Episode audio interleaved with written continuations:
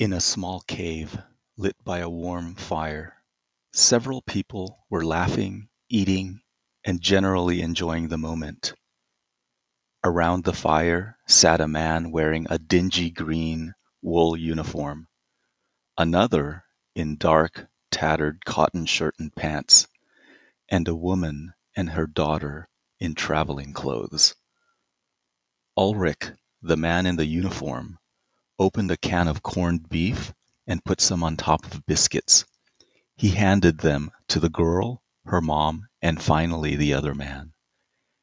It's not pheasant, but it's better than nothing, said Ulrich. The other man, named Bin, took a pot of soup from the fire and poured it into wooden bowls. Bin said while distributing the broth, Hot, good for eating. Carol, the young girl, took two bowls and handed one to her mother, named Grace. After finishing the corned beef on biscuit and the broth, Grace took a pot from the fire and poured hot water into tin cups. She made tea for all. This cave of plenty is a miracle, said Ulrich. Carol finally tasted the soup and made a funny face. She said, It's quite tart, like a lemon, but really good soup. You like? asked Bin. Carol smiled, pursed her lips, and crossed her eyes. Everyone laughed. Carol stood up to get closer to the fire.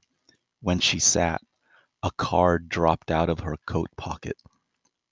What that? asked Bin. It's a tarot card, said Carol. It tells the future.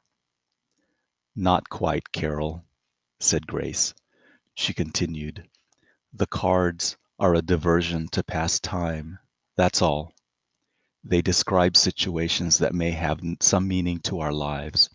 This one here is the Nine of Cups and represents social gathering, a party with friends, and maybe even poignant happiness. Then the card predicted our future, Mamma, said Carol. It's exactly what we have here friends, laughter, and lemon soup. Bin responded, So card is future? Yes, said Ulrich, agreeing with Bin. The card tells the future. Amazing. It has correctly predicted our merry gathering. Well, we certainly deserve this, especially since his voice trailed off. After a brief silence, Ulrich took his tin cup filled with tea, raised it, and said, To us, my friends, our quiet gathering, and to this bountiful meal. I do not know what brought us together, but it must be the hand of the divine to bring about this moment of joy. All raised their cups for the toast and drank the tea. Then quiet and contemplation followed, each person looking intently at the fire. The mood changed. Ulrich's eyes glistened. I've killed many people, he said. I cannot count the number, even with both hands.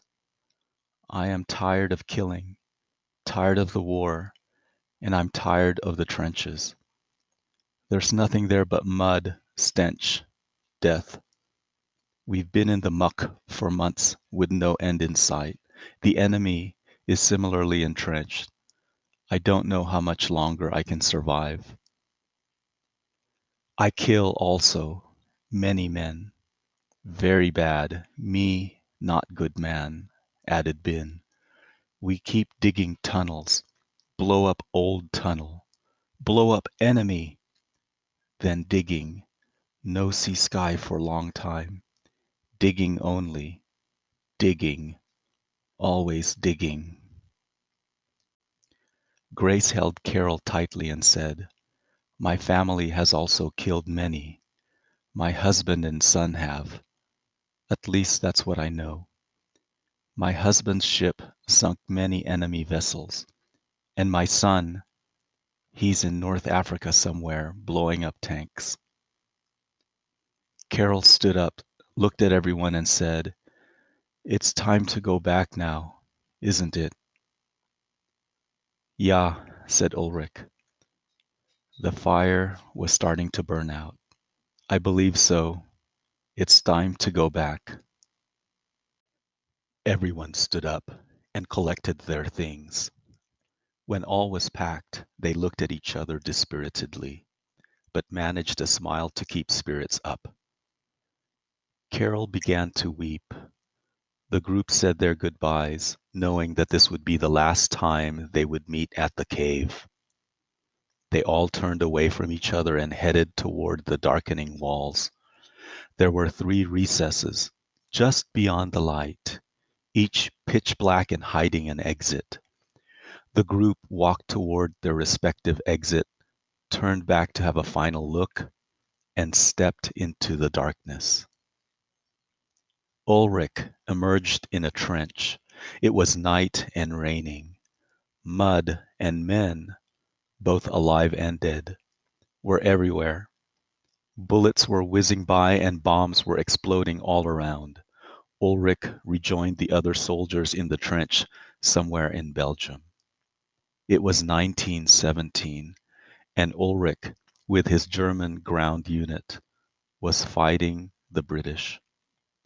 Ulrich looked at his tin cup, the one that recently held the tea. He was killed instantly by a bullet to his neck. Bin refocused his eyes as he came to a long tunnel a grenade exploded at one end. He turned and ran the opposite way. It was 1972. Bin, a fighter for the Viet Cong, reached the end of the tunnel, trying to escape from the advancing American army. Bin, desperate to escape, began digging and clawing the earth with his hands. The ceiling started to crumble and dirt began to fall all around him.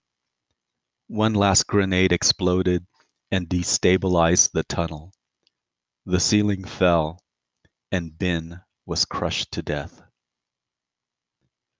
Grace and Carol, hand in hand, stepped into their small bomb shelter. They were once again in London, 1941, during the Blitz. German planes were mercilessly bombing the city, and at this moment directly on top of the shelter. Bombs exploded every second, getting louder and louder.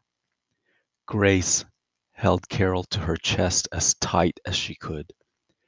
The shelter flashed and disintegrated as a bomb pierced the roof and blew up the underground room. The cave continued to dim as the burning wood expired to nothing more than coals. The space shrank. At the end, only Carol's nine of cups card remained visible, capturing the last glow. Then it, too, faded into darkness. This is Dante P. Ramon, your host and author of The Dark Reading, scary stories inspired by tarot cards. I invite you to listen to our podcast regularly and visit us on the web at thedarkreading.com. And please feel free to share the dark reading with your friends. I just drew the death card, so good night for now.